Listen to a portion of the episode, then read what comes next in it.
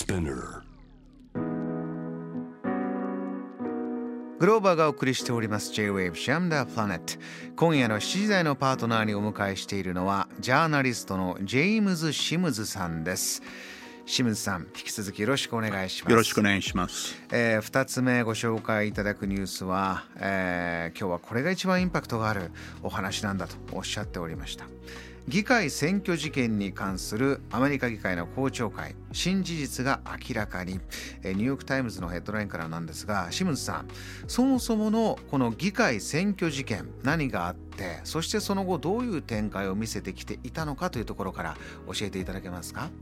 そうですね、まあ、その選挙事件の後に、まあ、実際にその現場で亡くなった警官も何人もいますし、その後も自殺者も出てるんですね。で、まあ、それの、まあ、選挙事件と関連してるのではないか、まあ、警官の自殺者。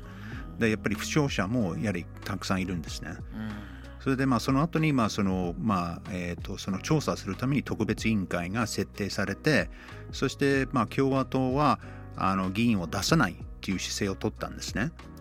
あの校長あのその委員会に。事件が起こったのが1年以上前ですかね。昨年の1月でしたか。1月あの、えー、と6日ですね。1月6日アメリカの連邦議会議事堂に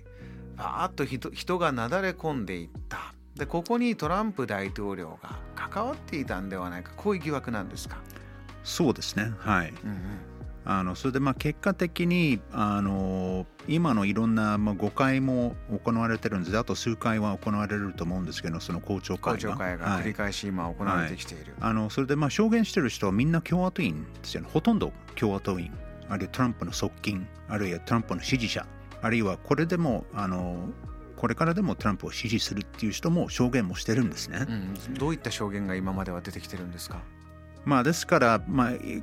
あの先日のは一番多分あの驚愕する証言だったんですね。はいあのでまあ、その前も何回かありましたけど、まあ、さ昨日は非常にあのも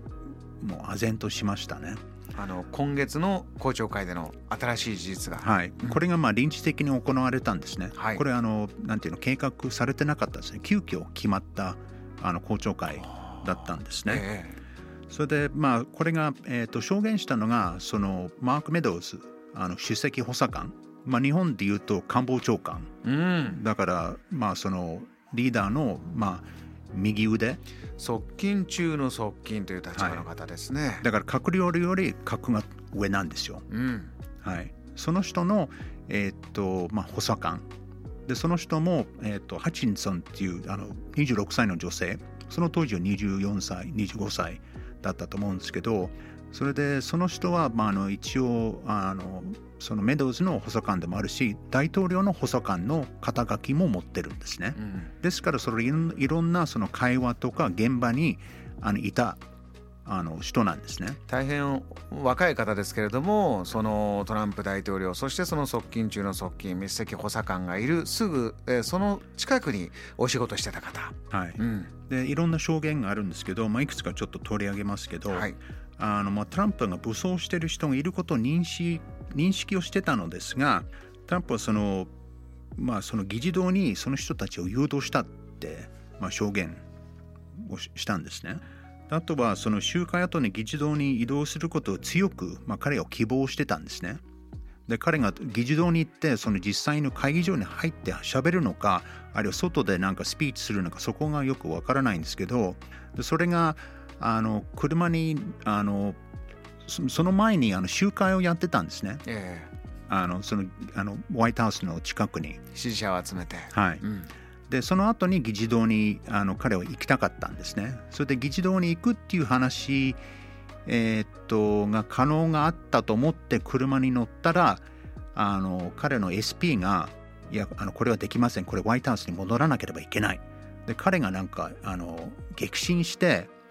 車のハンドルを握ろうとしたっていう証言ですね。それと SP となんかあの、まあ、格闘になったって証言してるんです。ああもう掴み合ってトランプ大元大統領としては議事堂に行くんだ。シークレットサービスはダメです。止めて格闘になるぐらいの状況があったと、はい。そういう証言が出てきた、はい、うーん。そうですね。それと、まあ、あの、あとはその、あの、まあ、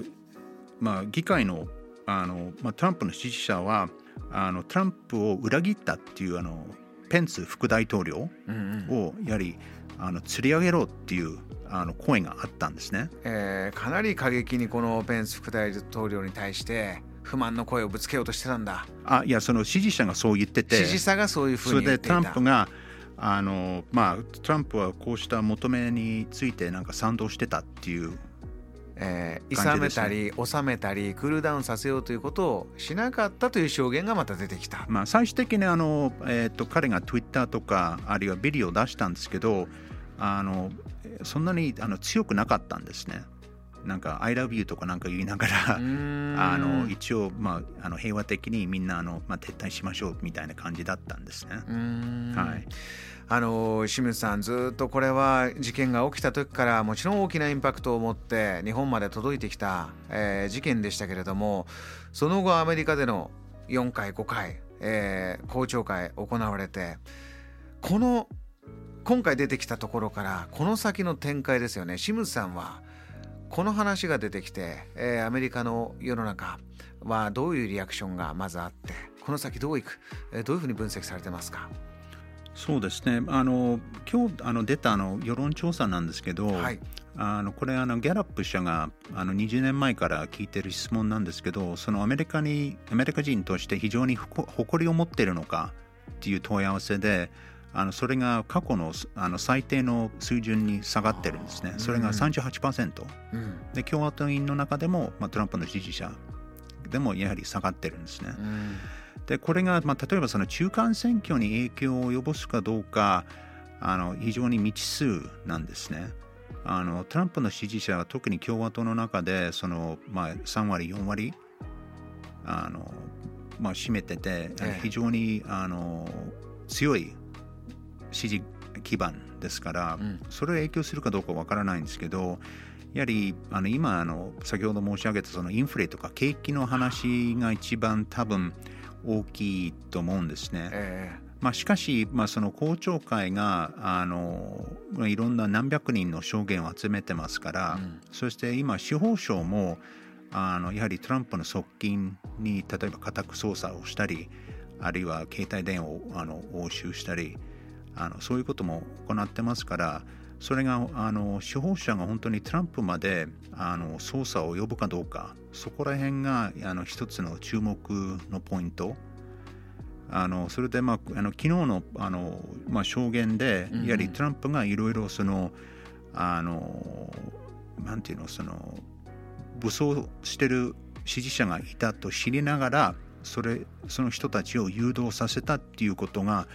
あの、まあ、非常に問題視されてるんですね。それで、まあ、例えばあのその集会であの金属探知機があるんですね、はい、まあ、大統領がいるので、やはりそういう人があのもしその銃とか持ってたら非常に良くないということでえー、で彼はあの言ったことは、うん、武装しててもそんなの関係ねえってその金属探知機をなくせって彼が言ったんですね。えー、彼女の証言によると。トランプ元大統領がそういう発言をしたという証言が出てきたはい、それでその人たちは別に私にあの危害を加えることには来てないのであなるほど。関係ないって。で証言したってまあまああの言ったっていう証言が出てるんですね。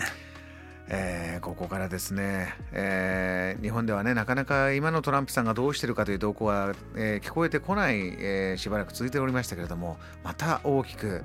えー、存在が出てきて今後どうなっていくのか。JAM The Planet